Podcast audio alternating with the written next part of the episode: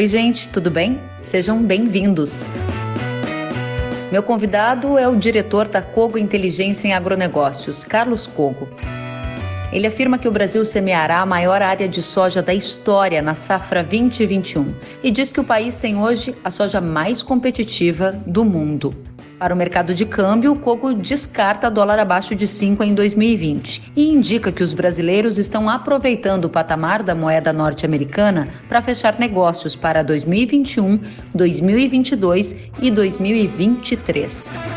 No mercado de carnes, a consultoria estima que haverá recorde de produção e de exportação neste ano. No bate-papo estão também as projeções para o mercado de trigo, arroz e café.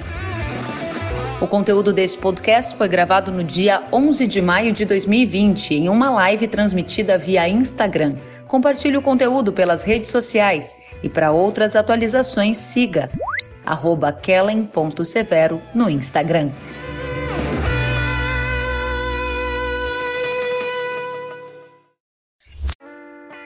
Carlos Coco, muito boa noite, seja bem-vindo.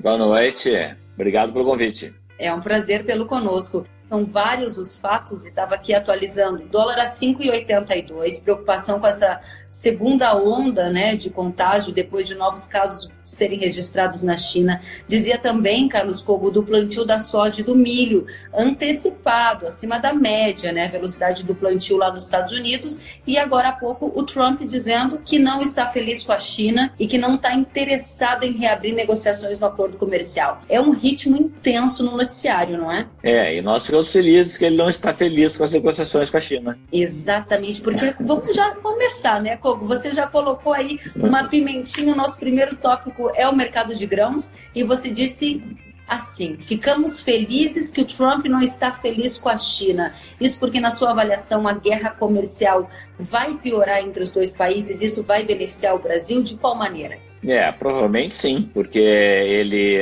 hoje às 18 horas, horário local, Brasília, ele veio por Twitter, como sempre, né? Que é a forma de comunicar dele, e ameaçando que não quer nem dar sequência nas tratativas do acordo comercial, que não há interesse, porque os chineses não estão colaborando com as informações sobre o coronavírus. A história ainda é ligada agora ao coronavírus, né? Isso é bom para o Brasil, o Brasil vai seguir, vai seguir como o grande abastecedor do mercado chinês, não só de grãos, mas também de proteínas de carne. Isso você começa a ver já algum efeito no curto prazo, porque os americanos estão lá com plantio acelerado. Quero saber depois das notícias da safra dos Estados Unidos, os preços internacionais são entre os mais baixos dos últimos anos, ou seja, é um cenário bastante desafiador para este público que é eleitor do Donald Trump, ou pelo menos era. Significa que ele pode fazer algum movimento diferente para conseguir captar e cativar esse público, e isso significa até estremecer ou, ou, diminuir a tensão na relação com a China? Na verdade, o movimento que ele está fazendo é aportando mais recursos ainda para os produtores, né? Agora, já contabilizando o somatório do setembro do ano passado para cá, já foram mais de 30 bilhões de dólares em ajuda, né? 3 vezes 5, 15, 150 bilhões de reais. Isso é que o Brasil gasta em 15 anos para subsidiar o juro do crédito rural aqui, né? Isso ele deu em seis meses para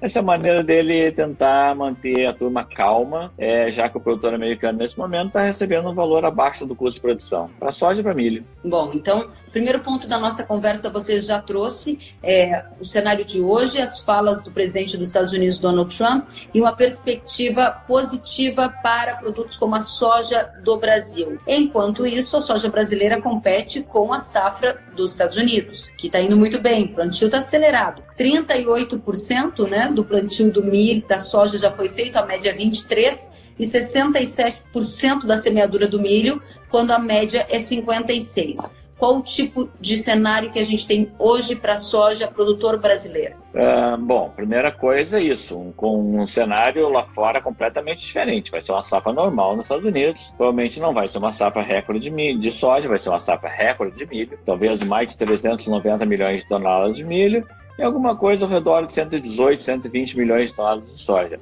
Isso vai impactar lá no segundo semestre. Né? Vai ser um, mais um fator baixista sobre as cotações futuras da soja na Bolsa de Chicago. Nesse momento, o que é mais é, importante sobre Chicago, é, tanto na soja como no milho, realmente é a Covid-19, é a pandemia, a dificuldade de negócios, a Covid atuando negativamente sobre o biodiesel na soja, sobre o etanol de milho, que é muito importante é, nos Estados Unidos, absorve 40% da produção de milho dos Estados Unidos, vai sobrar muito milho no mercado. Então, safras cheias dos Estados Unidos, dificuldade de comercialização, safras grandes no segundo semestre. Vai pegar o Brasil exatamente no momento em que já vai estar quase encerrando a sua comercialização, né? É, eu não sei se Deus é brasileiro, mas se não for, ele deve morar muito perto daqui, com certeza. Pois aí é que está a pergunta. O produtor sempre quer saber se Deus é mesmo brasileiro. Isso significa significa, Kogo, que muitas perguntas que eu recebo aqui nas redes sociais são justamente essas. Eu devo vender agora ou espero um pouco mais? Isso motivado prioritariamente pela cotação do câmbio, né? A cada dia que alguém esperou um pouco mais, viu o dólar subir um pouco mais. E aí tem aquela chamada síndrome da mão quente, né? Que na economia comportamental a gente observa que quando o jogo está indo para o nosso lado, está a nosso favor, aumenta a confiança e cria-se uma expectativa de que daí para cima é isso que você está vendo? Sim, de fato. A gente vem, vem, vem vindo uma escalada. Uh, hoje mesmo, no relatório Focus de hoje, um dos analistas projetou o câmbio em 6,30 no final de 2020, né? E esse, um, desses, um desses analistas é um dos do, que estão no top 5, que mais acertam o câmbio. Ou seja, já muitos uh, analistas e clientes nossos, que são bancos, já trabalham no cenário de 6 reais para o câmbio. Ou seja, eu não estou dizendo que isso vai acontecer, só estou dizendo que há sim uma possibilidade de que haja preços ainda mais maiores no decorrer do ano. O fato é que a gente já está aí com 75% da safra negociada é, de 19 e 20 e entre 35% ao redor disso da safra 2021 de soja já negociada em patamares muito elevados. Para responder essa pergunta, me parece que a coisa mais sensata seria dizer o seguinte: se você não está ainda satisfeito ou seguro que está fazendo uma boa venda nesse nível de preço, devido ao saldo que você tem ainda a vender, sei lá, suas, vamos supor, mil toneladas, duas mil toneladas, divida isso em quatro lotes e vai vendendo isso ao longo do ano aí para distribuir o risco, ou, ou ao contrário, ou distribuir o potencial de ganho, seria melhor, mais oportuno, né? E fazer uma boa média. A média, a média já foi, foi feita em níveis excepcionais. Daqui para frente não é mais nem lucro, é lucro sobre lucro. Então, Pois Desfrute é, aí. Esse é um ponto bem importante que você fala, que a níveis excepcionais. Eu quero justamente saber como é que está a rentabilidade do setor agropecuário. Nesse ano de 2020, o PIB da agropecuária vai subir motivado, por exemplo, por esse fator que você está colocando aqui na mesa? É, dois, três segmentos vão puxar o PIB da agropecuária esse ano, tá? É, basicamente os grãos, soja, milho, né, que tem preços médios em reais elevados. É, lembrando que o, o PIB da agropecuária, né, no seu conceito é o PIB dentro da porteira, não é igual ao PIB do agronegócio, que envolve toda a cadeia de insumos ao seu redor, né? E o PIB da agropecuária pesa em torno de 6% do PIB brasileiro. O PIB do agronegócio, 21%.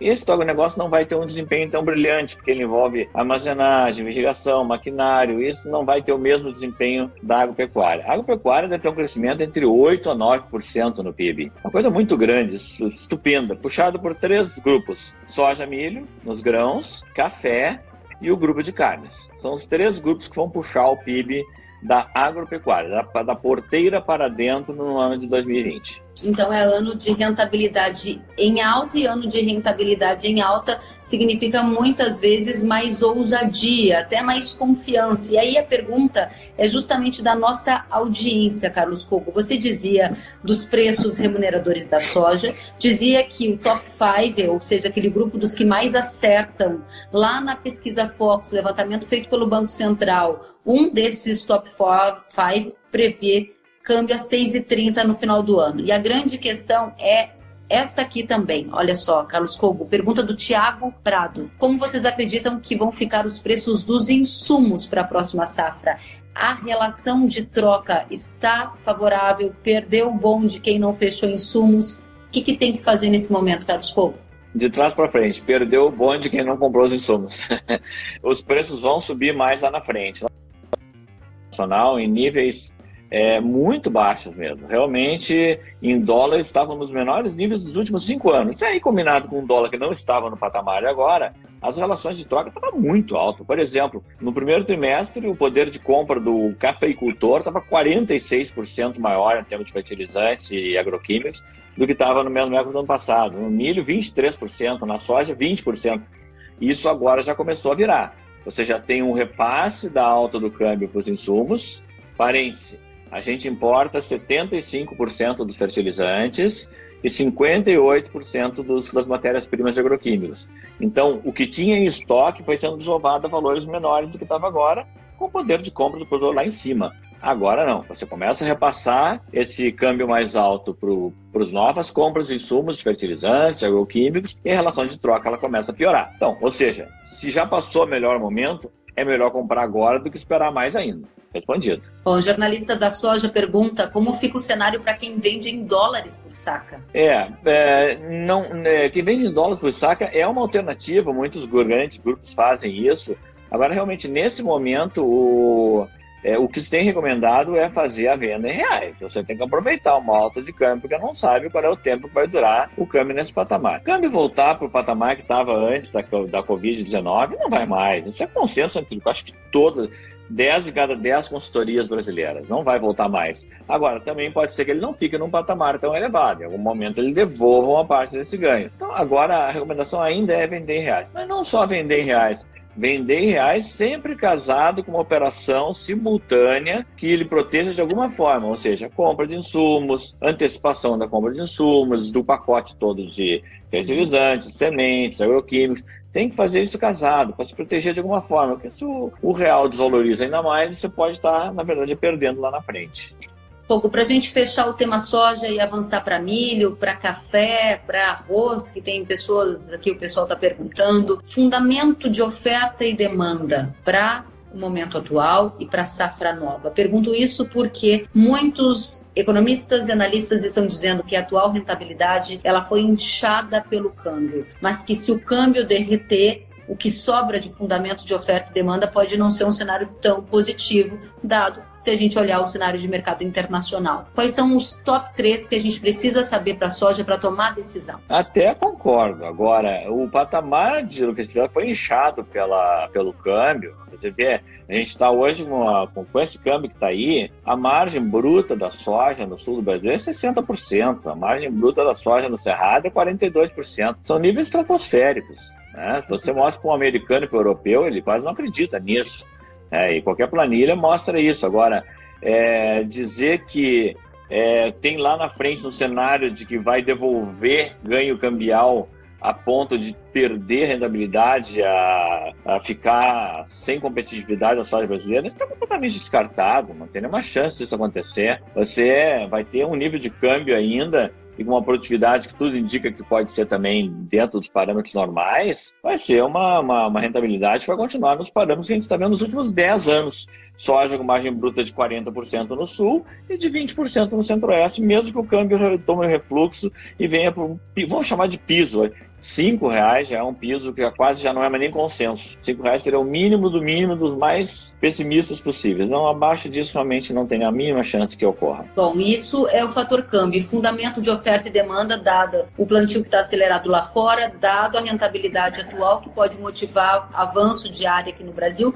Recentemente o IMEA disse que Mato Grosso deve ter a maior área plantada de soja da história. Ah, não tem dúvida. A gente vai ter a maior área plantada de soja da história no Brasil. Não tem nenhuma dúvida. E no Brasil, não. Eu digo na América do Sul. Esse movimento vai acontecer no Paraguai, vai acontecer na Argentina, vai acontecer no Uruguai, na Bolívia, nos, nos players que são uh, nossos com, vizinhos aqui que realmente têm peso na formação da oferta. Hoje a América do Sul pesa 58% na oferta de soja. Isso somado a uma grande safra nos Estados Unidos, realmente vai pesar muito negativamente sobre as cotações futuras. Elas vão ter uma pressão baixista muito grande. Se a gente agregar ainda mais uma continuidade da briga de Estados Unidos e China, né? uma economia é, global ainda sofrendo o impacto que vai durar um tempo da, da pandemia, né? O petróleo sem reagir e sem colocar também é, recuperação na economia e na, nos óleos vegetais. É um conjunto de coisas, não é, não é três, quatro, cinco ou seis que são realmente baixistas para da soja no longo prazo. Isso não tem dúvida. Agora, no Brasil, o cenário continua sendo o mesmo, nessa, nessa situação cambial. Com a produtividade que nós temos, hoje o Brasil tem a soja mais competitiva no mundo. Tem que lembrar o seguinte: o Brasil, dos 30 maiores exportadores agrícolas do mundo, teve a maior desvalorização cambial de todos. Ninguém chegou perto. Não faça um gráfico de dólar real. Faça um gráfico invertido. Faça um gráfico de real, dólar, você veja, vai ver a curva declinando sob a visão do americano. Quer dizer, o quanto o brasileiro ganhou de poder de venda, de preço embutido dentro do câmbio, coisa que nossos vizinhos, por exemplo, do Paraguai não conseguiram, do Uruguai não conseguiram, porque são merc mercados que comercializam de forma dolarizada. E o Brasil não, é em reais e transfere isso, todo esse ganho cambial para dentro do preço não é para todas as commodities. E já tem uma coisa que está incomodando muito no mercado global: o real. O real cada vez tem uma influência mais negativa sobre a soja em Chicago. Quanto mais o real se desvaloriza, mais ele pressiona a cotação futura em Chicago. Isso acontece, Kellen, muito, muito comumente em dois mercados globais: o de açúcar e o de café. E o de soja já começou a acontecer isso com muita, com muita força também. Legal. Aí o Luca Dorigatti pergunta: contrato de soja 100 reais para maio do ano que vem, vale a pena? Claro que sim. é um ótimo preço, excelente, né? Claro, teria que ter a região dele, o frete que tem até o porto, mas seja qual for a região, 100 reais, mesmo a mais distante do porto, ainda é um, é um grande preço, né? Agora, é, de qualquer maneira, é, se ele quiser fazer, como eu disse, pausado isso, fazer vários contratos, ainda é legal, faz um pouco agora, mais um pouco no mês que vem, e assim por diante. Não precisa fazer tudo uma vez só. Né? Estamos bem adiantados na comercialização. Fechamos o tema soja com três frases aqui do Cobo que eu vou repetir. Brasil e América do Sul deve ter a maior área plantada de soja da história Dólar abaixo de 5 não é um cenário que a Cogo Inteligência em Agronegócio vê no curto prazo e ainda diz que não é descartado um dólar ao redor de 6, 6,30, levando em consideração que o top 5 lá da pesquisa Focus já indicou no cenário de hoje e que sim há um cenário de margens positivas para o agro brasileiro, com a soja brasileira sendo uma das mais competitivas do mundo nesse cenário atual. Fechamos assim? Faltou alguma coisa? Faltou. não, talvez seja o momento não de ficar por aí, não. De fazer negócio, mais negócio, muito mais para 2021, muito mais para 2022 e fazer o que já sabe fazer há muito tempo, produtor de algodão e produtor de café. Vender não uma safra à frente, duas, três safras à frente. Tem muita gente fazendo isso já, Carlos Pouco? Já, muita gente fazendo isso. Quantas Principalmente safras? grandes grupos. Três safras à frente. Nossa, olha que interessante, três safras à frente. Muito bom. Fechamos o tema soja, vamos avançar para o milho. Plantio do milho nos Estados Unidos também acelerado ritmo mais intenso do que a média histórica para o período. Aqui no Brasil, produtores da segunda safra já começaram a colher. Ao mesmo tempo, a gente recebe relatos de perda por fatores climáticos em Mato Grosso do Sul, em São Paulo e também no Paraná. Seca, geada perda de produção em algumas regiões. Coco Inteligência em Agronegócio projeta quebra na safra de milho no Brasil? A gente, eu preferia chamar de perda de potencial produtivo. Que quebra é aquela coisa, tem uma grande quebra, 15, 20%, uma perda de potencial produtivo, tem vários bolsões de seca que vão diminuir o potencial produtivo das lavouras, Mato Grosso, Mato Grosso do Sul, São Paulo, Paraná, regiões que ficaram muito tempo sem chuva e mesmo que as chuvas retornassem, elas vão ter uma perda de potencial produtivo. Grande quebra em grande escala, eu acho que nesse momento não dá para acreditar ainda não. É, vai ser uma safra ainda razoavelmente grande, grande o suficiente para ter um excedente grande no Brasil que vai requisitar que a gente faça um grande volume de exportação no segundo semestre, já que a gente não vendeu quase nada no primeiro semestre. Então vamos ter que fazer uma venda muito grande para poder manter o estoque final, o estoque de passagem, num patamar aí acomodado, tá? Para que fique muito pressionado depois para o ano que vem. O cenário lá fora é péssimo, é extremamente negativo, né? Se ele é ruim para soja, você triplica para o milho, porque o milho está sofrendo muito mais a pandemia de Covid-19 do que a soja. O milho sofre um impacto brutal da perda de competitividade do etanol, é muito grave. Para ter uma ideia, todo mundo tem uma noção de qual é a situação, o, o break-even do etanol de milho, onde ele realmente é o ponto de equilíbrio dele, é ao redor de 50 dólares o barril de petróleo. Então, o uhum. petróleo Brent é 30 dólares. Tá? Então tem um longo período aí para o milho chegar a ser pelo menos até um ponto de equilíbrio. Nesse meio tempo, etanol de milho nos Estados Unidos, etanol de milho no Brasil, etanol de cana no Brasil, nenhum é competitivo. Tá? O petróleo é o combustível mais barato do mundo hoje. Tá? Então, você imaginar tirar 135 milhões de toneladas de milho dos Estados Unidos que iriam para etanol, qualquer coisa, qualquer parcela disso, 20, 30 milhões, sair de etanol e ir para exportação é uma pressão baixista violenta no mercado. Né? Isso vai pressionar todos os grandes concorrentes mundiais. O Brasil é o segundo maior exportador do mundo, vai pressionar o Brasil, a Argentina, a Ucrânia, Estados Unidos. É um mercado totalmente baixista enquanto não houver alguma reação ao petróleo. Né?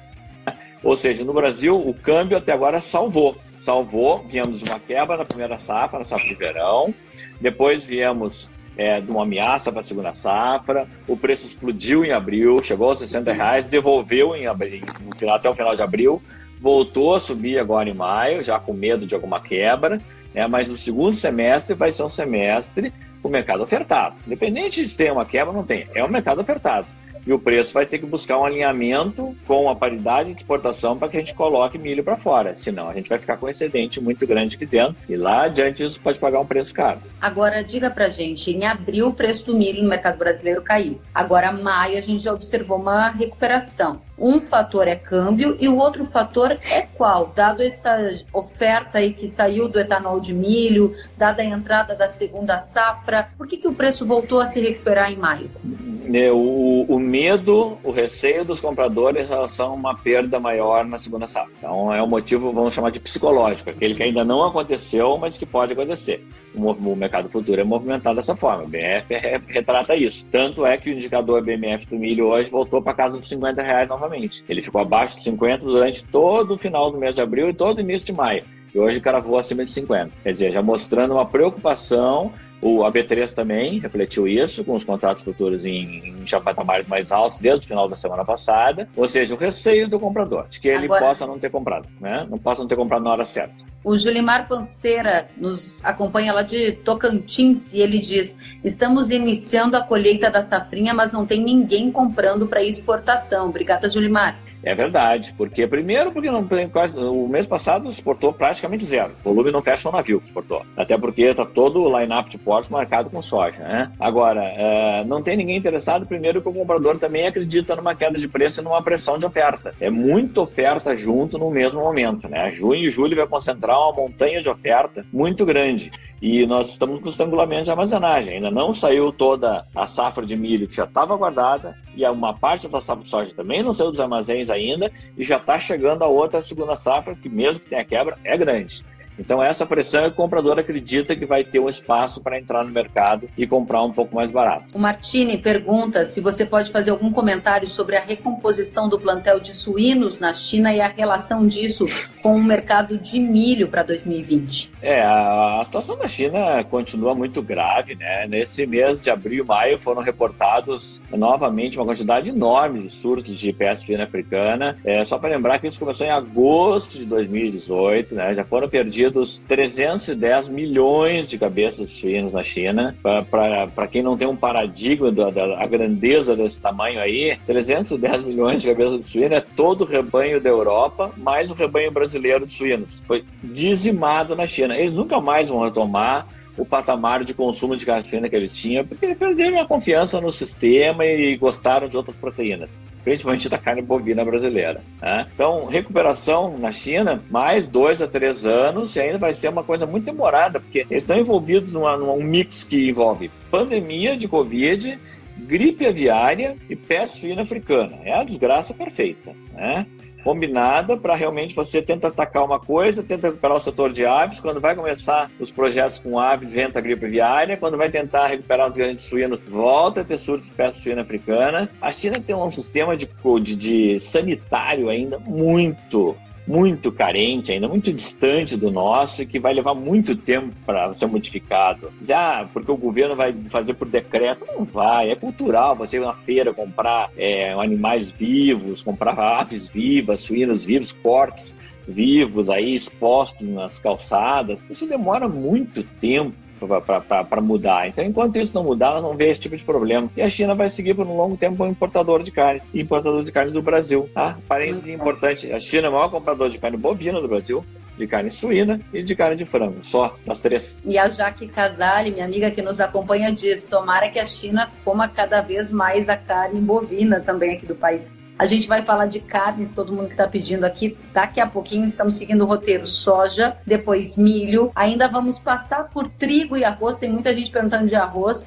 Vamos para as carnes e fechamos com café papo só vai longe, audiência nos acompanhando de todo o Brasil. Muito bacana ver tanta gente qualificada junto de nós. Carlos Cogo, você então diz do cenário de milho, vamos fazer aquele nosso 3 em 1? Três cenários para fechar o mercado de milho. Tem aqui pergunta se o mercado futuro de milho, venda para fevereiro de 2021, vale a pena. A 40 reais, era isso que ele perguntava. Sim, vale a pena. Com certeza. Você está segurando um bom preço num cenário baixista no longo prazo.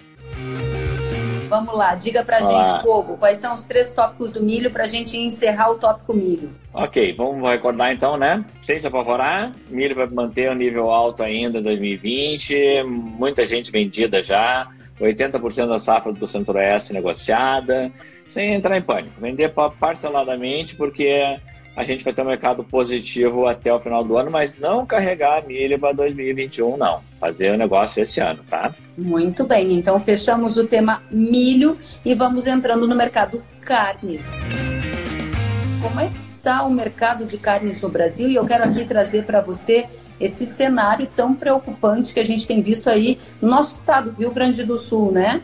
que é o estado que tem hoje três plantas com atividades suspensas. São duas plantas em Lajeado, uma em Passo Fundo e uma grande insegurança. Inclusive a BPA, hoje presidente da Associação Brasileira de Proteína Animal, como me falou, Francisco Turra, que já há um estudo para fazer o abate desses animais, o abate sanitário. São cerca de 900 mil aves produzidas no somatório dessas três unidades, mais de 4 mil suínos dia que não estão sendo abatidos. Qual é o impacto disso para o mercado de aves e suínos no Brasil? É, esse impacto principalmente é negativo para o pro produtor, né? para o avicultor, para o sonocultor que está perdendo, para a integração, para a indústria, né? para o abatedor, para o frigorífico. É como um todo, né? O, o Brasil tem unidades frigoríficas suficientes para manter uma, um ritmo de exportação adequado. A gente não está nem perto da situação dos Estados Unidos, em que chegou a faltar carne no varejo. Né? Chegou a ter tantas unidades é,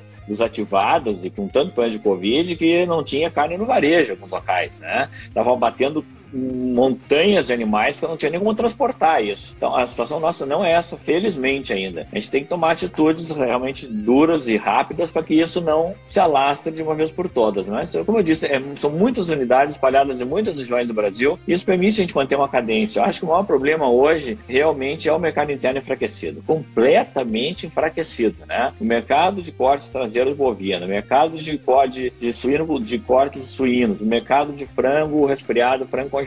É um mercado hoje muito debilitado. Só para lembrar para todos, só 20 a 25% da produção de carne no Brasil vai para exportação. O resto todo depende de mercado interno. Isso todos os por exemplo, é 60% depende do mercado de embutidos, de alto valor agregado. Então, isso é um problema. Né? Quem é que está tendo demanda nessa hora? Frango congelado, ovos, proteínas baratas, acessíveis, que o consumidor pode estocar. Ele está deixando de lado carne bovina é, de primeira, deixando cortes de carne suína, que já estão mais baratos novamente. Ou seja, ele está partindo para aquilo que realmente tem condições de ser estocado e que tem um custo mais acessível. Isso é natural num momento de crise econômica, de baixa de renda, de massa salarial, desemprego elevado. Então, o nosso problema é esse mercado interno enfraquecido, ele não tem como assimilar toda essa oferta. Então, nós precisamos aumentar a cadência de exportação, o que vai acontecer a partir de agora, com certeza, atender os mercados, eh, principalmente que estão já em recuperação, da China, da Índia, da própria Europa para poder é, desovar esses excedentes que estão no mercado interno. Agora, o pessoal lá de Passo Fundo, eu vi aqui o grupo Mário dizendo que a situação para eles fica muito complicada para produtor de ave, que acaba tendo que arcar com prejuízo, depois tem dificuldade até para acesso a crédito. Né? Esse é um cenário bastante desafiador. Obrigada todo mundo que está acompanhando aqui na live, Coco, vai comentando e vai trazendo para a gente esse cenário do Brasil que é super interessante. Do ponto de vista do mercado de carnes, bovina, de aves e suína, expectativa de exportação em alta e isso vai fortalecer a renda do brasileiro. É o que você dizia. Essa é uma expectativa, algum recorde no seu radar previsto para esse ano? Sim, creio que nós vamos bater recordes de, de produção e de exportação de carne bovina. Deve crescer em torno de 10%, já tinha crescido 12% em volume no passado, lembrando que o crescimento em receita sempre é muito maior que volume, né? Volume é uma maneira melhor estatisticamente de olhar o mercado, mas em receita em dólares é muito maior ainda, ou seja, Então, aquele frigorífico que está exportando, ele acaba ficando numa situação mais cômoda do que o frigorífico que é mais voltado para o mercado interno, que ele faz um mix melhor entre venda externa, que é em dólares, em um valor mais elevado, e misturando com uma venda no mercado interno. Então, provavelmente, a gente deve recuperar de 8% a 10% de aumento de exportação de carne e de frango também, e bater recorde histórico de exportação de carne suína. Vai, vai passar esse momento aí e a gente hoje é um dos maiores supridores globais, junto com a Europa e com os Estados Unidos, abastecendo o mercado chinês de carne suína, e vai ser um outro recorde. Já foi recorde do ano passado, foi a carne que mais cresceu a exportação no primeiro quadrimestre do ano e vai fechar o ano com maior crescimento percentual, coisa ao redor de 30% a 40% mais de exportação. Então, muito grande. Bom, eu acabei de ver a mensagem aqui de um produtor do Rio Grande do Sul e ele dizia que no Rio Grande do Sul o preço pago pelo boi gordo ainda é baixo na comparação com outros concorrentes como Uruguai, Uruguai, Paraguai, essa situação, mesmo com exportações recordes para a China, dizia ele. O que, que você acha, Pô? É, repetindo aquela história. Primeiro tem a questão cambial, né? A gente está com uma desvalorização cambial que eles não tiveram. Então a gente divide o nosso preço em, por, pelo câmbio, o nosso valor em dólar para uma arroba de boi lá no resto do país, aqui quilo vivo, né? Acaba ficando realmente muito baixo comparando com outros países. Ou seja, isso significa que a nossa carne está muito competitiva no mercado global. Hoje a carne brasileira, é, além de ser o maior exportador do mundo, tem a carne bovina mais barata do mundo em dólares. Então isso é muito importante para manter a nossa competitividade ao longo de todo esse ano. E isso vai acontecer. Nós estamos com um problema pontual, não é um problema estrutural, é um problema Importa. pontual. Isso é conjuntural, não é estrutural. E aí o William Campos pergunta como fica a roupa do boi no mercado futuro a gente não deve ter os níveis que a gente viu ano passado, né? porque o mercado interno está muito enfraquecido. Mas também não deve ter espaço para baixa de preço. O preço vai se manter elevado à medida que as exportações gradualmente vão retomando o seu ritmo aquecido que foi visto no final do ano passado. Aí lá de Rondônia, participação de todo o Brasil, isso é muito bacana.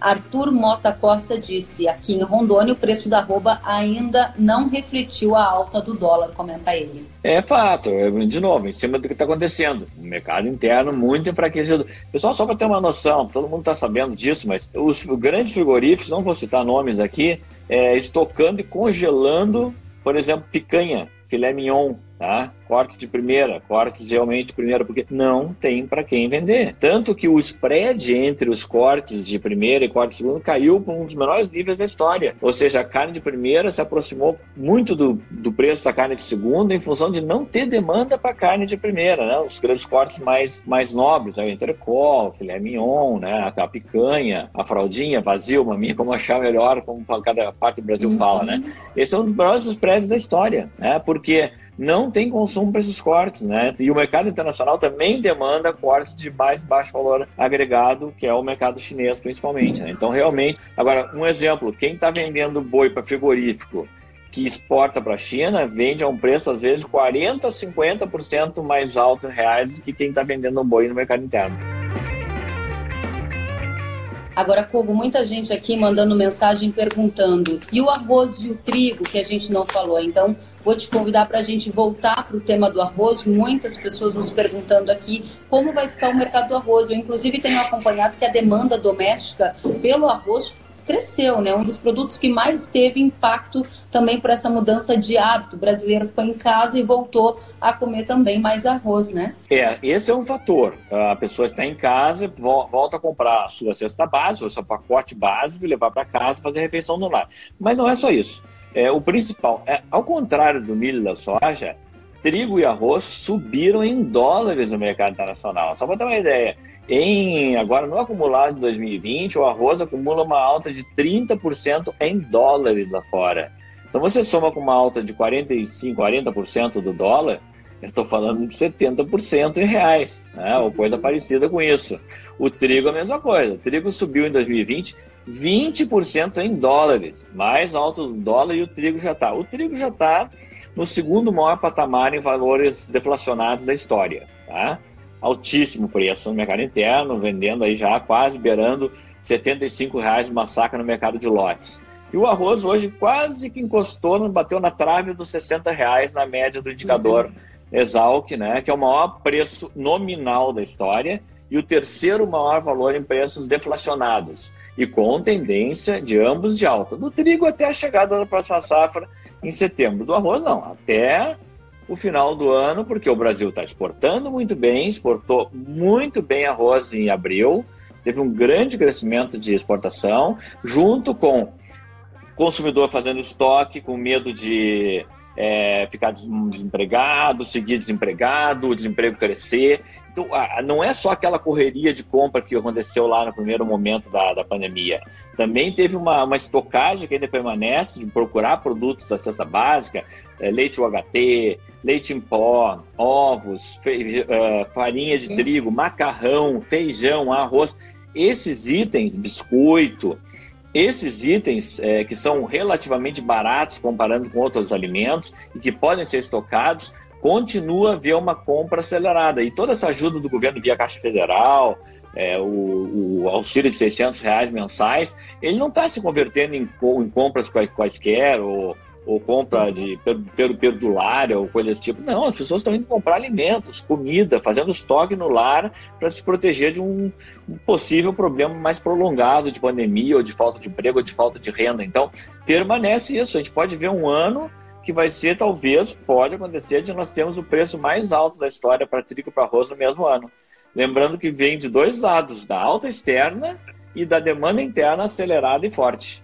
E interessantíssimo que nós falamos aqui de trigo e de arroz e choveram comentários aqui da nossa audiência. A Vânia pedia então mais informações do trigo. O Renan disse que Renan Migliava. Ele disse que no Rio Grande do Sul está planejando né, o cultivo do trigo e queria saber a perspectiva de preços, você já trouxe, e ainda de arroz. Aí, aqui nas nossas perguntas, PH Pellegrini, o preço do arroz a R$ 55,00 em Santa Catarina sobe mais até o fim do ano? Vamos lá, vamos por partes. O arroz sobe mais sim até o fim do ano. Santa Catarina não acompanhou o movimento do Rio Grande do Sul, vai subir mais. O arroz vai seguir em tendência de alta, tanto via câmbio, como via demanda, como via exportação, que está muito forte. O arroz brasileiro está muito barato em dólar e o arroz está subindo em dólar lá fora. Então são duas coisas que convergem e levam uma alta de preço. Né? Então, nenhuma dúvida. Ah, então, visitem lá a minha, minha, minha, meu lugarzinho no canal Rural lá de hoje, dentro do site do Canal Rural. Está lá o repórter diário de hoje, é sobre trigo. Primeira estimativa da nossa consultoria apontando 10% de aumento de área no Brasil, 25 a 20 a 25% no Rio Grande do Sul e 5% no Paraná. O pessoal já de olho no alto preço do trigo vai fazer do trigo, no caso do Paraná, uma renda para aquela região sul do Paraná e no caso do Rio Grande do Sul é uma tábua de salvação para toda essa turma que, lamentavelmente, dos meus conterrâneos, tiveram essa monstruosa quebra na safra de verão e que podem encontrar no trigo aí uma, uma fonte de sobrevivência até a chegada da próxima temporada. Então, muita gente vai apostar em trigo, mas uma dica, pessoal: não deixar para vender o trigo depois da colheita, é fazer negócio antecipado, tá? Aproveitar os moinhos estão desesperados atrás de fazer contrato com o trigo. Muito bem. E agora a gente vai para o nosso cafezinho. Como é que está o mercado do café? O pessoal está colhendo em Minas Gerais, Espírito Santo e o dólar a 5,82 levou a saca para mais de 600 reais em algumas regiões, não foi como? É, exatamente, mais de 600 reais. É o terceiro maior preço da história, tá? Em valores deflacionados também. E veja só aí a tempestade perfeita também para o cafeicultor, né? Ano de carga alta do Arábica, safra cheia, provavelmente safra recorde, tudo indicava uma queda violenta de preço. O preço vinha desabando no mercado internacional, uma commodity muito sensível ao real. O real desvaloriza, ela cai, parou de cair, voltou a subir no final do ano, perdeu de novo, voltou a sustentar novamente. Aí o câmbio explode no Brasil, Chega uma colheita recorde, a turma está com safra cheia, dólar lá em cima e o preço num patamar bastante elevado. É realmente a tempestade perfeita, favorável ao cafeicultor. Felizmente, com uma grande diferença também que vale a pena ressaltar. Aqui nós estamos tendo uma média, média geral, não vamos falar em média regional, do Arábica, em torno de 28 a 30 sacas por hectare. E um mercado em que incorpora o ganho do câmbio. Você vai olhar para a Colômbia, Nicarágua, Costa Rica, é, esse pessoal produz 10, 12, 14 sacas por hectare em mercado dolarizado e que não teve a mudança cambial que teve no Brasil. Brasil. Ou seja, não tem ganho nenhum do câmbio. A gente tem o ganho do câmbio, tem uma produtividade maior, tem fazendas muito mais, pomares muito mais produtivos, né? Cafezais muito mais tecnificados. Então, realmente, parece que é o ano da, da cafeicultura aqui no Brasil, né? Aí sim, está acontecendo um negócio para 2021, 2022, 2023. A turma está avançando. Já vendeu quase toda a safra 2021, que vai ser colhida agora, e já está avançando aí, beirando os 40% de vendas da safra 21-22. Muito legal. E aí os cafeicultores já se animaram com a nossa conversa. O Elisandro mandou mensagem, comentem sobre o café. O Bruno Brunaldi disse, além do aumento da demanda dessa bebida estimulante devido ao pessoal estar tá em casa, pergunta ele, o pessoal também está comprando mais chocolates, disse o Bruno. Ou seja, um chocolate com café para animar todo mundo, né? É, assim, uma coisa importante no café, é um, é um, mercado que eu trabalho há muito tempo, é nível de varejo, com os supermercados que a gente assessora aqui, a gente nota uma coisa, isso é nível global, vale a mesma coisa. É um, é um produto muito inelástico à renda e a preço, ou seja, preço alto e preço baixo não aumenta nem diminui a demanda de café. A variação é muito pequena, há muito pouca correlação com renda e demanda de café. Ou seja, a turma abre mão de quase tudo, mas não abre mão do cafezinho do dia a dia. Né? Muito bacana. Isso está incrustado na cultura de todo mundo e ninguém abre mão disso e não deve abrir. A gente pode cair, talvez, aí, ao invés de crescer 1,5% da demanda global, crescer 1, 1,2%, mas vai manter o mercado muito equilibrado, está bem ajustado, relação estoque e demanda está muito apertada. E é o que eu disse, não está tão alto assim lá fora o preço do café em dólar, Legal. mas em reais está no preço excepcional.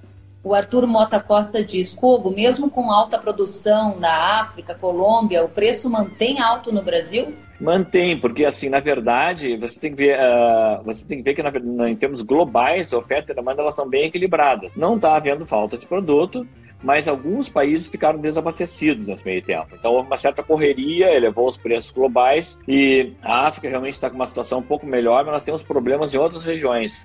Então, o Brasil vai ser o grande supridor mundial, todo mundo sabe, o maior produtor do mundo, o maior exportador do mundo, e agora numa situação muito cômoda, né? Já vendeu uma parte grande da safra e vai ficar vendendo muito pausadamente aí até o final do ano, sem nenhuma pressa. Muito bom. Kogo, rapidamente para a gente atender aqui a nossa audiência, muita gente ao longo desse nosso tempo de conversa perguntando para o setor sucroenergético. Você tem uhum. uma mensagem para os produtores que nos acompanham? É, pessoal, é um setor complicado, a gente já fez várias lives disso, isso, né? Assim, é, tá passando por esse momento. Tudo que a gente falou tá valendo, né? Petróleo em baixa, massa o preço da gasolina, massa o preço do etanol. Você não tem competitividade no etanol. Agora, veja bem, é, de novo, é uma situação conjuntural, ela não é estrutural. A situação estrutural do setor ela é muito melhor hoje, né? Houve uma diminuição do número de usinas, ficaram uma grande parte de grupos maiores que têm hoje uma capacidade de, de, de estocagem de etanol maior, é, que estão já redeados em açúcar, em níveis de 15 centos de dólar por libra-peso e não de 10, como está hoje. Então, a, a, maior parte desses grandes grupos está redeado em açúcar, alguns estão redeados em etanol através da gasolina, que é uma coisa muito recente que está acontecendo no mercado. Uh, 70% das exportações já estão redeadas entre 14 e 15 centavos de dólar por libra-peso. Então, o cenário como um todo, para a maior parte dos grandes grupos usineiros, não é ruim. Está muito ruim para aquela usina que só produz etanol. Essa sim vai sofrer muito até que a situação passe. Mas a situação pós-pandemia vai ser uma situação favorável ao setor, que ele já vinha bem, tinha crescido 30% o consumo de etanol hidratado ano passado, e a retomada vai ser rápida no setor de sucocoleiro. Fogo, vou te propor então o nosso ping-pong, que é quando a gente revisa os temas que a gente abordou em perguntas e respostas rápidas. Você topa? Topo. Então vamos lá. Soja sobe ou desce o preço? É, é sobe. Por quais fatores? Câmbio, baixa oferta interna e muita coisa vendida antecipadamente para a próxima temporada. Milho, preço sobe ou preço desce? Preço num viés de sustentação com tendência de baixa moderada. Fatores que levam a esse cenário para o milho excesso de oferta no segundo semestre e um preço incompatível com a paridade de exportação e o excesso de excedente de exportação nos Estados Unidos. Trigo. Sobe até a chegada da safra. A área aumenta no Brasil? Aumenta no Brasil e vai ser a maior área dos últimos seis anos. Preço do arroz continua a subir, sim ou não? Sim, continua a subir até o final do ano, porque não tem safra até o final do ano, não tem arroz no Mercosul para uh, amassar o preço no Brasil, não é suficiente para isso, e o preço Lá fora, em dólar, está em alta e isso vai favorecer a exportação brasileira de arroz. Carnes, mercado de aves e suínos. Todos vão se recuperar. Todos eles. Todos vão retomar alta e vão voltar a ultrapassar o custo de produção. As exportações vão crescer dois dígitos para todos eles. Então o mercado se recupera plenamente. Pós-pandemia vai ser uma recuperação muito rápida. Café. Café, o cenário é, é maravilhoso para o cafeicultor, né? Ele deveria agora voltar a investir de novo no, nos cafezais, melhorar os tratos culturais que ficaram a, aí um pouquinho a ficar a dever nos últimos anos, apostar de novo no cafezal, investir em tecnologia, reformar cafezais, mecanizar mais um pouco da área. Ou seja, é um ano para investir no negócio, porque realmente o retorno é absolutamente excepcional. E o dólar? Dólar não pode subir mais ainda, não volta para os patamares que estava. O patamar que está hoje convida a vender, a negociar e convida também a antecipar o máximo que possa a compra dos insumos para evitar que lá na frente encontre um dólar mais alto ainda e fique mais complicada a relação de troca para comprar os insumos. Para a gente encerrar, a economia brasileira vai mal. PIB 2020 deve cair mais de 4% de acordo com pesquisa Focus do Banco Central, mas PIB da agropecuária, segundo o Cogo, deve ficar entre 7 e 8% de alta. Saúde financeira do agro, como está? Vai ficar empatado. A agro vai subir mais 8, o país vai descer menos 8. Né?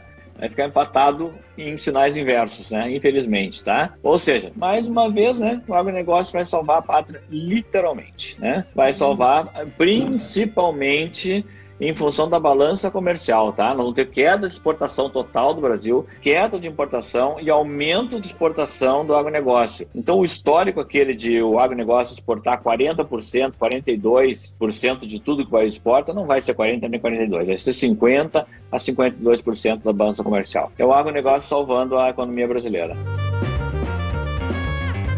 E aqui uma série de pessoas aplaudindo a sua participação, a Dani Obrigado. Moraes, a Libertola, o Arthur Mota Costas, o Roberto Agro, parabéns mais uma vez, o Tony dos Santos, agradecendo e parabenizando, o Taylor Lopes e todos dizendo que aqui estão as melhores lives do agro, que bacana, claro, Show. escolhidos os nossos convidados talentosos e competentes para trazer a informação que interessa ao nosso público. Carlos Cogo, foi um grande prazer recebê-lo, desejo para você mais saúde, saúde, mais trabalho, mais sorte e que tenha aí uma excelente semana. Conte conosco. Ah, eu também. O meu, meu recadinho final. Aí eu vi uma maior parte das mensagens aqui embaixo. Eu, se eu pudesse, eu responderia um por um. Fico muito feliz também. Muitos aqui, clientes, amigos, né? Esses são suspeitos. É, os demais são insuspeitos, né? Então, assim, eu desejo mesmo muita saúde para todo mundo, tá? Aproveitem. A gente trabalha no melhor negócio do Brasil, no agronegócio. A gente é feliz e não sabe, tá? Vamos ficar com saúde, vamos proteger, porque a gente trabalha num negócio espetacular que é o agronegócio. É um negócio que só vai em frente, nunca dá para trás. Tá? Muito bom. Muito obrigada, Cogo. Se cuida. Beijo, abraço para todo mundo aí. Boa noite. Valeu. Tchau, tchau, pessoal. Obrigada.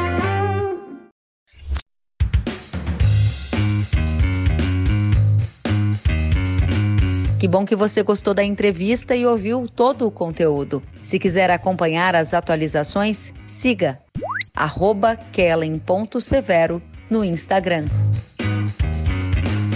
Até a próxima!